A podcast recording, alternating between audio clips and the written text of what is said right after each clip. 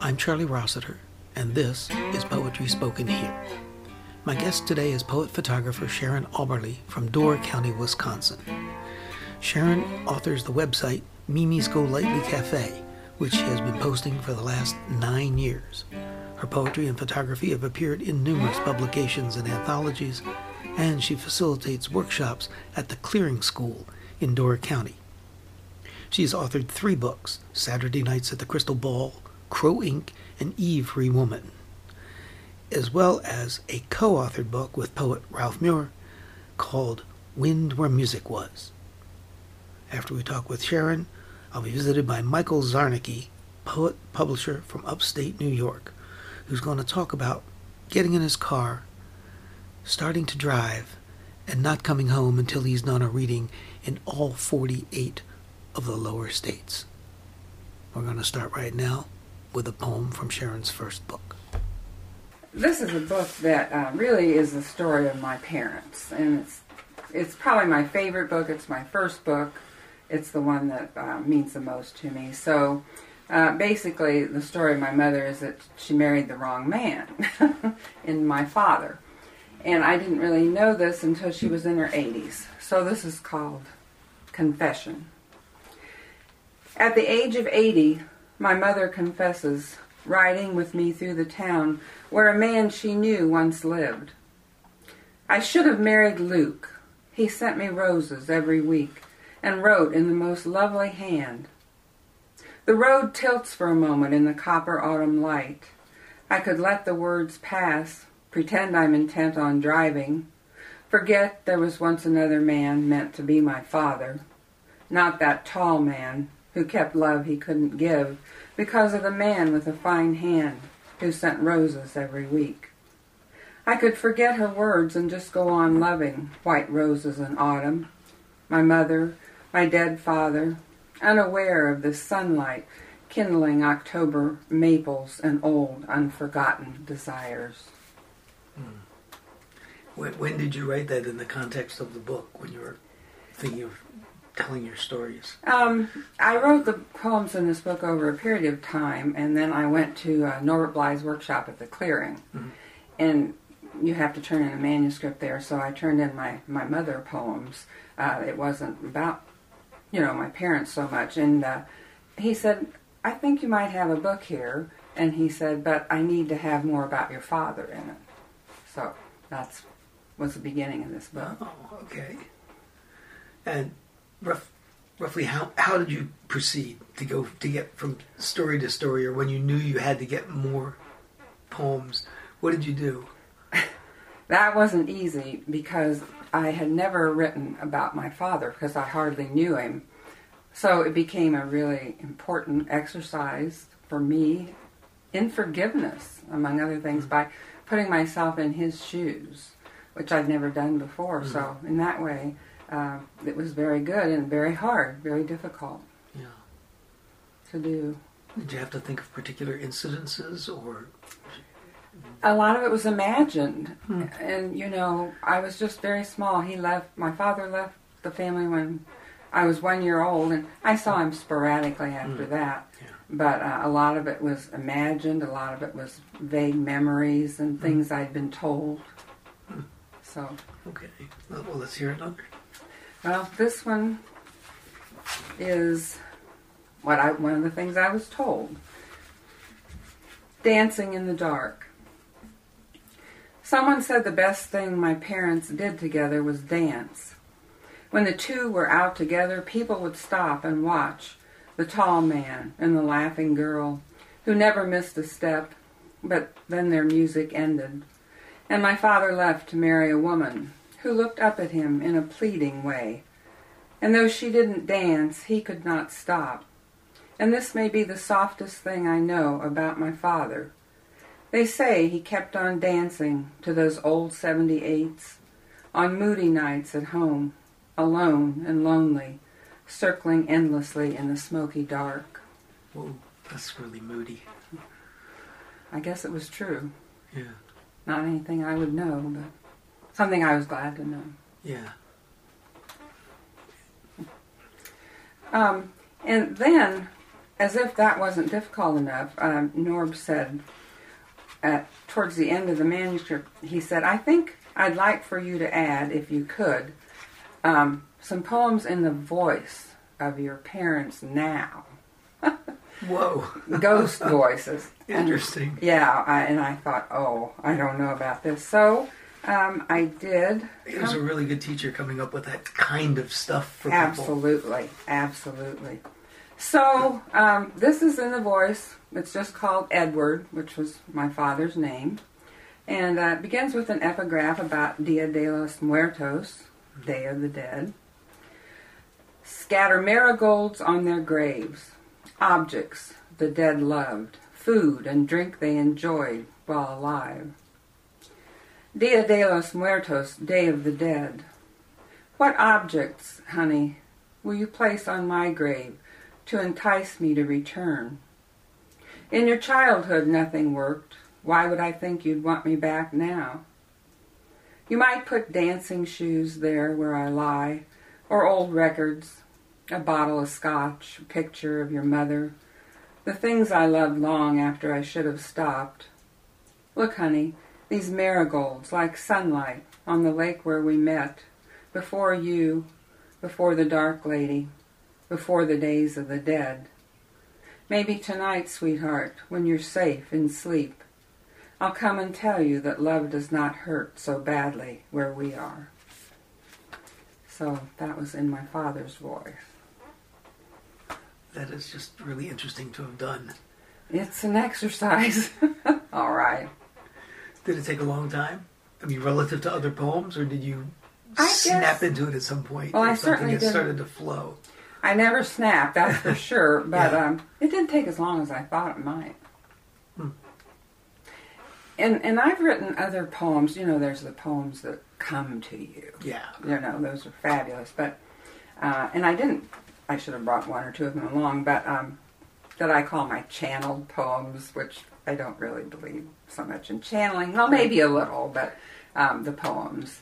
And so um, I can do that, and I, I really like it. I, have written some in um, things I read in the paper, for instance, of a, a young woman who was the 19th murder victim in Phoenix in a month, and her voice just came to me when I read that hmm. article. Mm. And so anyway, um, this is sort of the same thing. Yeah, yeah.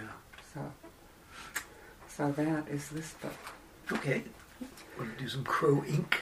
Yeah. Now, so Crow Ink was um, the first book that I really included my photography, um, which I really like doing a lot now. I don't know that I'd even want to write a book without without visuals. images. Yeah. Yeah. So, um, you want to hear one? From sure. This one is called um, Six Degrees of Separation.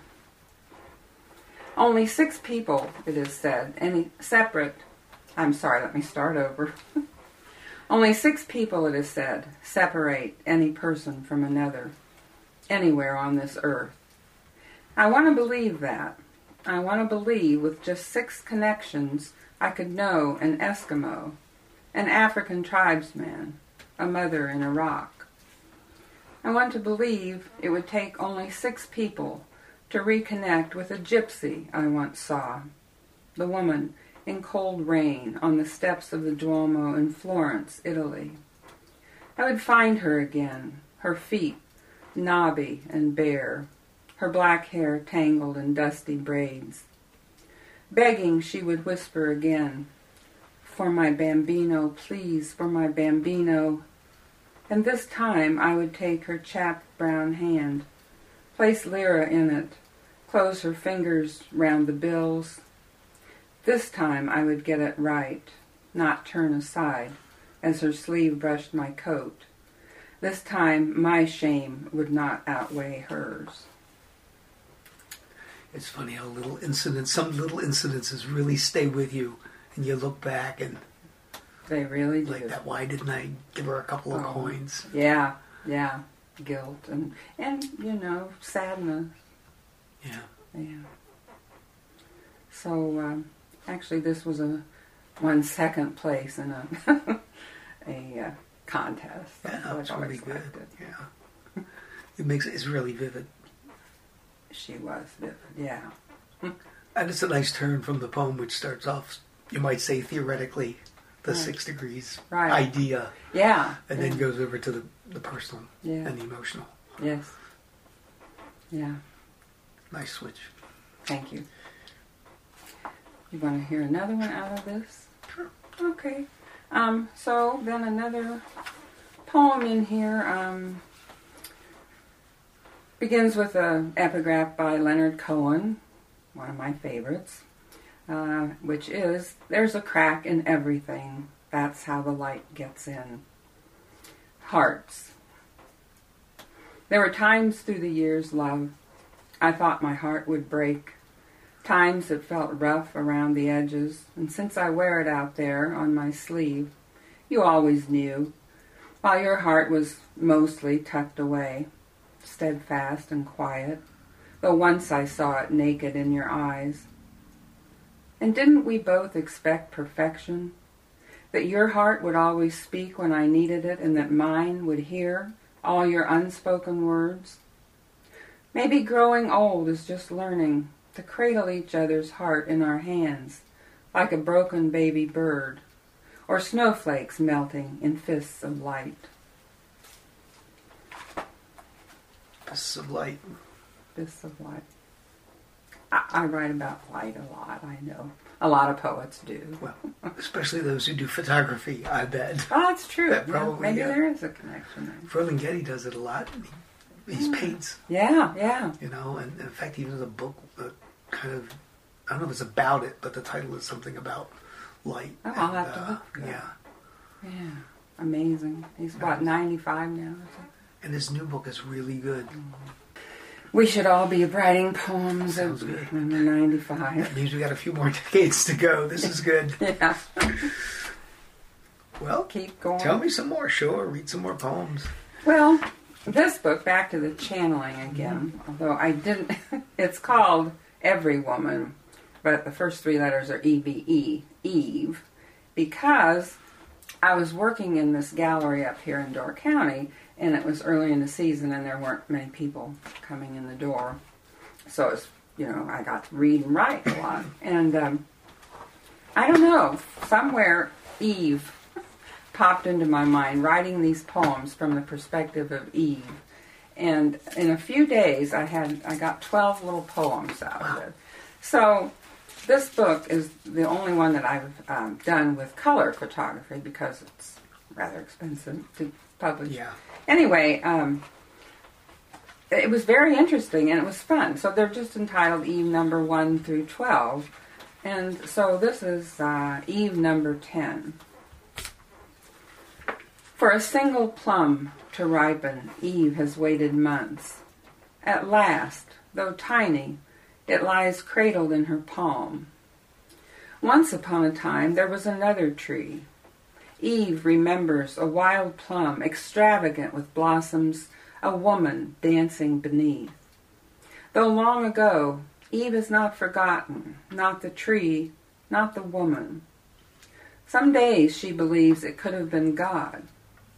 Today Eve licks the plum's shriveled flesh, sucks dry the scant juice. Later she'll plant its stone in that bone-scattered, bloody field of war where once a garden flourished.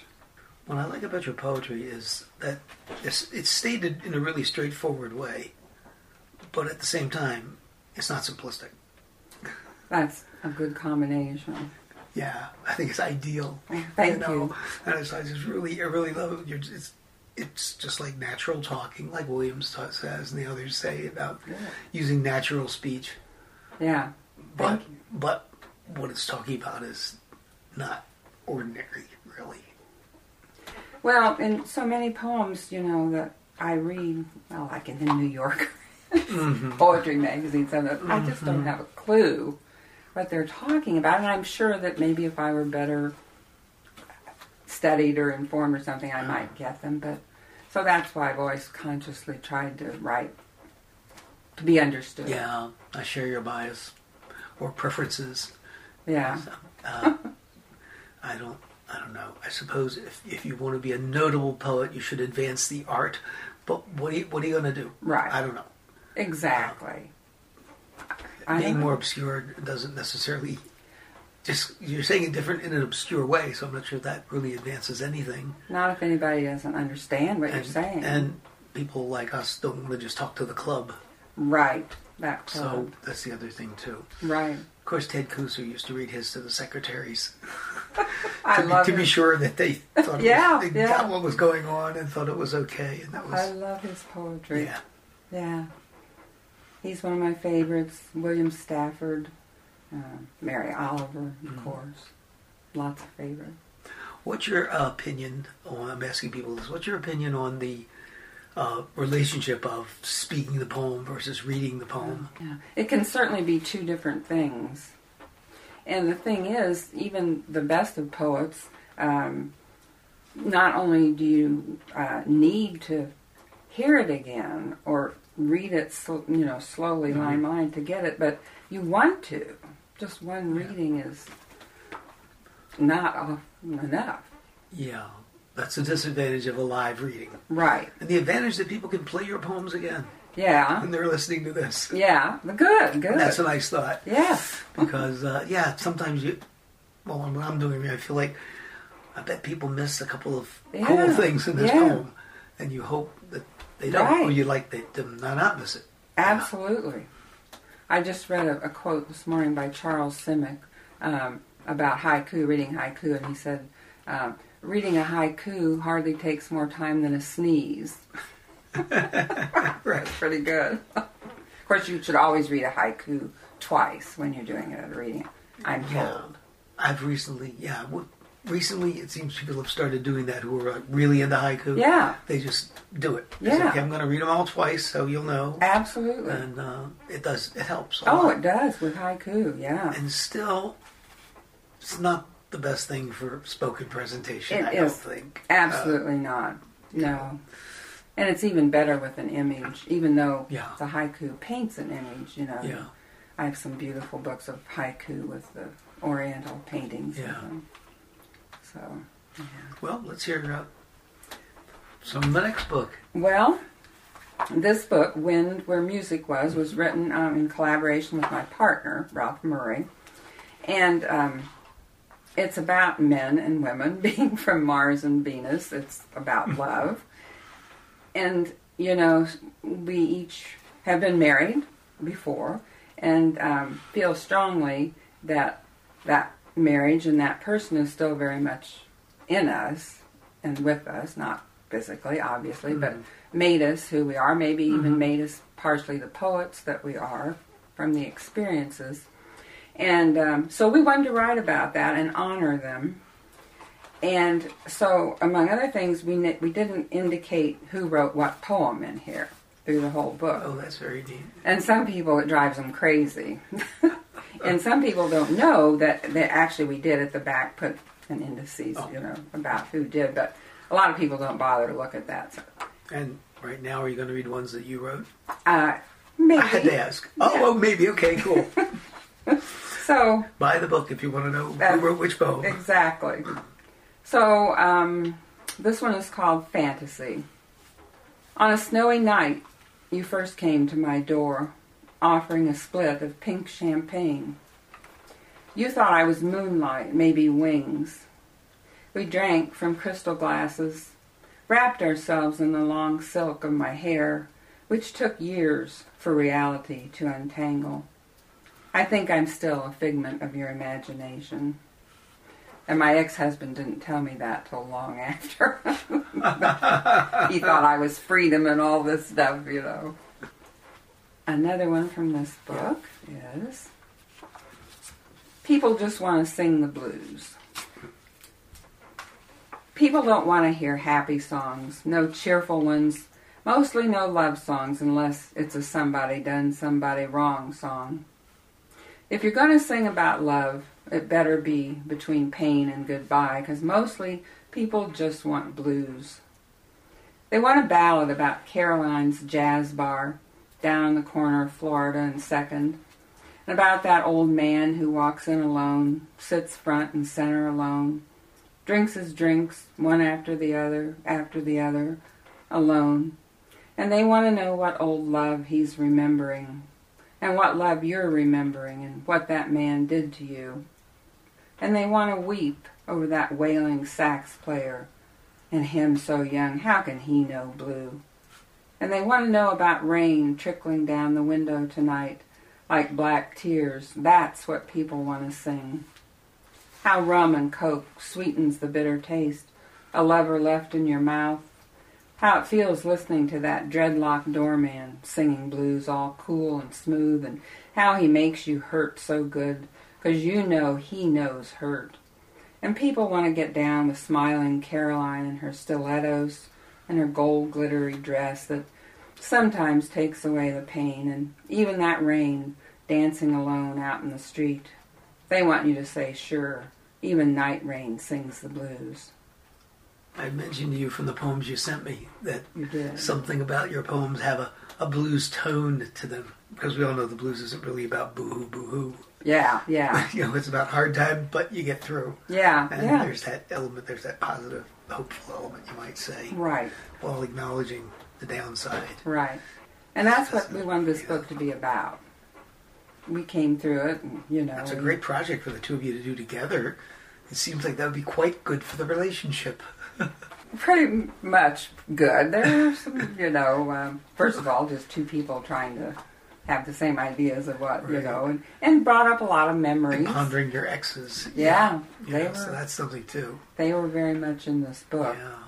You said you wanted to wrap up with that poem over there. Yes, Angel Fire begins with an epigraph by Linda Pastan, um, Mhm. who's another one of my favorite poems. Everything we touch turns to a poem when the spell is on. The mystery of corn stalks murmuring among themselves. A brown skinned man in orange serape walking between them, the slump of his shoulders tugging at my heart. From any of these a poem might grow, but today there's only the man, light streaming down on him. He, who could be an angel, for all might be holier than we know. His serape fiery in morning sun, the wind lifting it like wings. I can't help thinking also there's there's a ski resort in New Mexico with that name. I know, been there. Okay. Actually, that's where I took the title. I've only driven past it, but yeah, it's it's a great phrase. Yeah, yeah, Just- Angel Fire. Yeah. So we've been talking to Sharon Auberle here on Poetry Spoken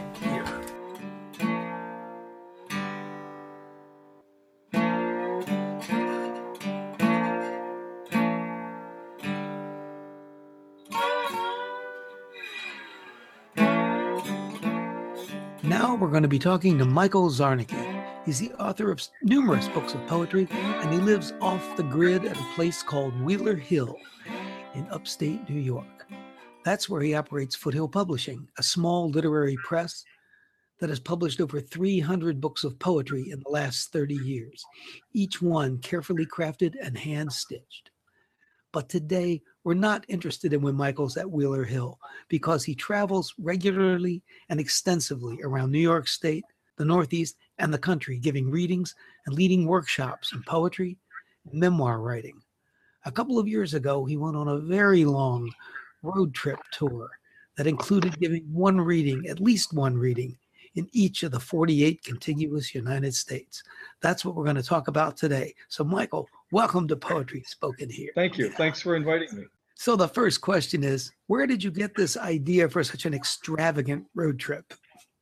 Uh, extravagant, huh? Yes. The idea came when, when I was in Maine, actually. We, we went and lived at Mount Desert Island for two winters 2003 4 and 2004 5. And that second winter, um, I was sitting around, you know, thinking about how many states have I visited? You know, how many states, you know, in the con- continental US have I been to? And I figured, oh, it's like maybe about half of them.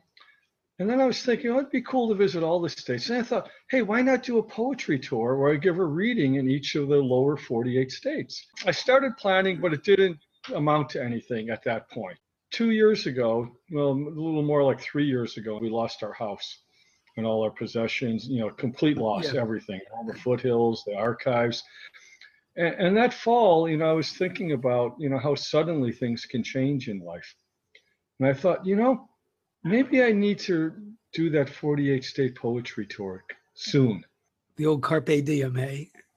Yeah, yeah, yeah. And so I said, hey, let me, let me plan it. So, you know, I started working on planning out this 48 state tour. And uh, so, yeah, it, it, and I made it happen. Yeah. And it was 14 weeks, I believe you told me. A great time of the year, like right around now, August through November. The first reading was August 13th up in Maine, uh, Acadia National Park area, the Southwest Harbor Library, and that's my spiritual home, Acadia. I saw a perfect place to start such a such an extravagant tour, as you say. and yeah, that was the first reading, August 13th, and then the final reading, 14 weeks later, was November 17th in Corning, New York, 30 miles from Wheeler Hill, on my 63rd birthday. So it was perfect. I bracketed the, the, the whole tour between my two homes, my spiritual home, Acadia, and my home close to Wheeler Hill. And great timing on the birthday. That is very, very cool. You told me that you managed to sometimes barter poetry for lodging. And I have to say, can, can you really do that in 21st century America? I've been doing you, it. Yeah. How do you do that?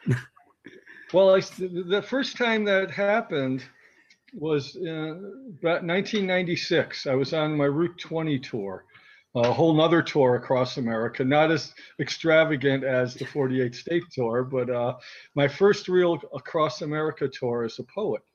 Route 20, longest road in America, Boston to Newport, Oregon.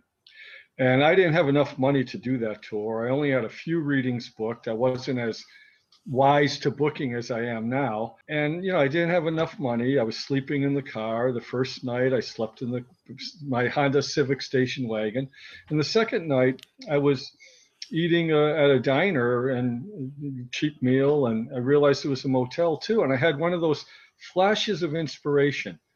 I wonder if they would barter for a room. So I approached the obvious owner, talked to him, and said, "Hey, Bruce." Um, you know, I'd like to, you know, I'm writing a book about this journey, Route 20, longest road in America.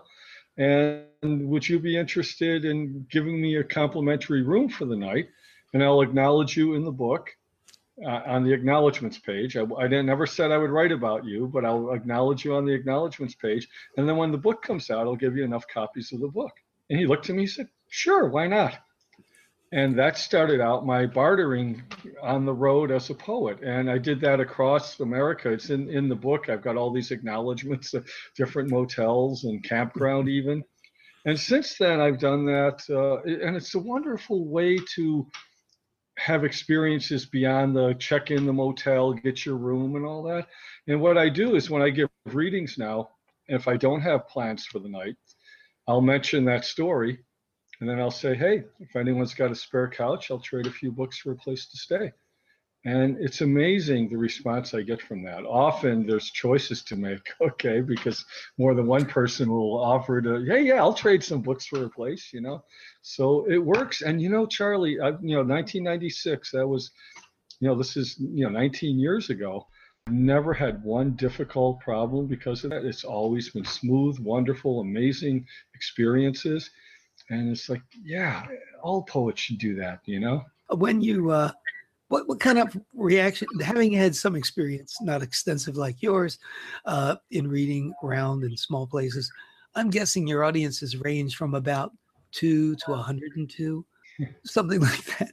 And if they don't and in places where they don't usually get poetry readings uh how, how do they respond yeah, you're right about two. Well, actually, there was zero at one point, but that's because I was reading to the Gulf of Mexico. You know, uh, I, I, never got an official reading uh, down in Mississippi, so I was near Biloxi, and I said I'm going to give a reading, and this is thanks to you, Charlie, one of your ideas. Uh, that if I didn't get a reading in Indiana, I remember you said I should go to the Indiana Dunes and read to Lake Michigan.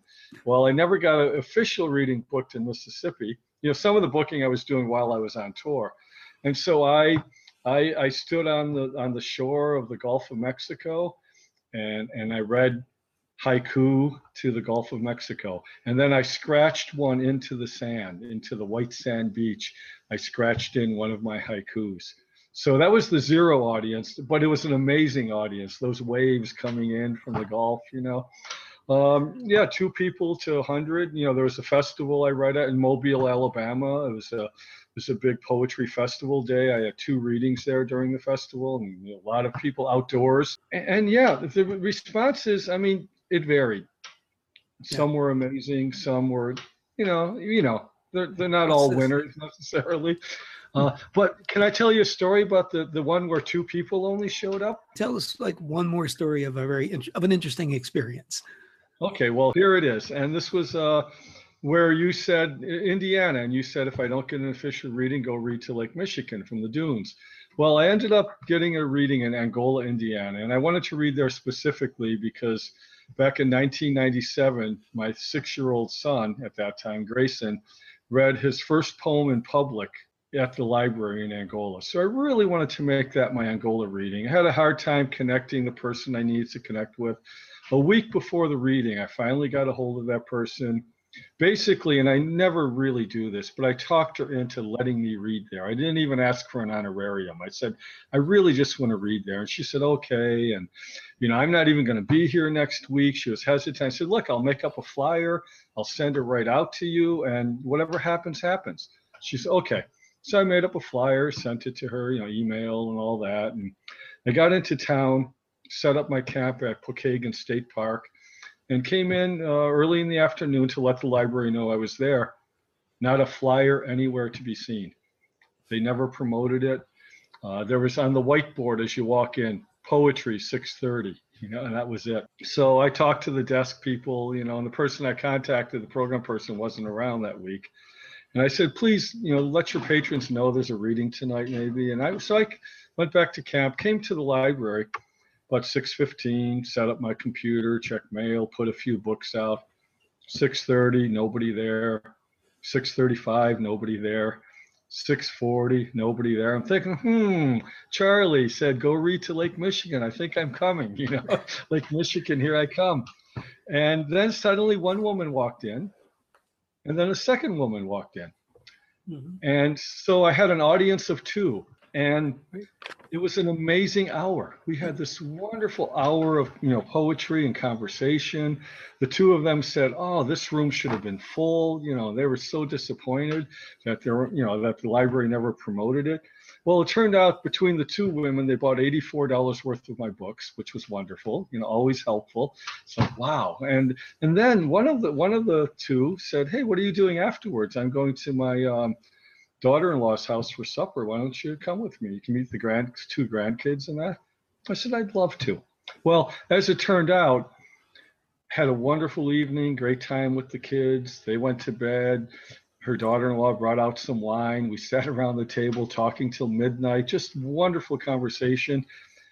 And I've been back to Angola four times since and wow. made just really connections to the with the community there with Luann Holman, the person that that was took me to dinner. She's a storyteller.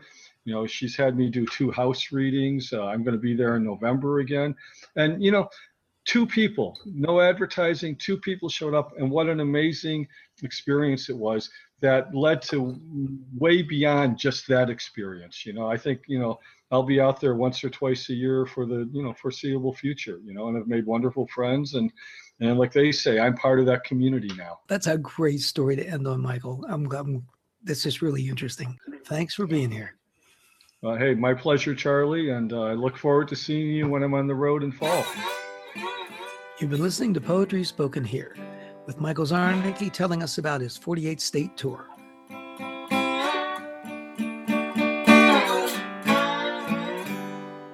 You've been listening to Poetry Spoken Here. I'm Charlie Rossiter, inviting you to join us again next time to let poetry speak to you. Music for today's program was written and performed by Jack Rossiter Munley. And remember, Poetry Spoken Here is more than a podcast. You can like us on Facebook at facebook.com slash poetry spoken here. Follow us on Twitter at twitter.com slash poetry spoken here. For more about today's show and other Poetry Spoken Here podcasts, as well as our blog, just visit our website, poetryspokenhere.com. If you'd like to submit suggestions of poets or topics for future podcasts, you can send to our email address, poetryspokenhere at gmail.com.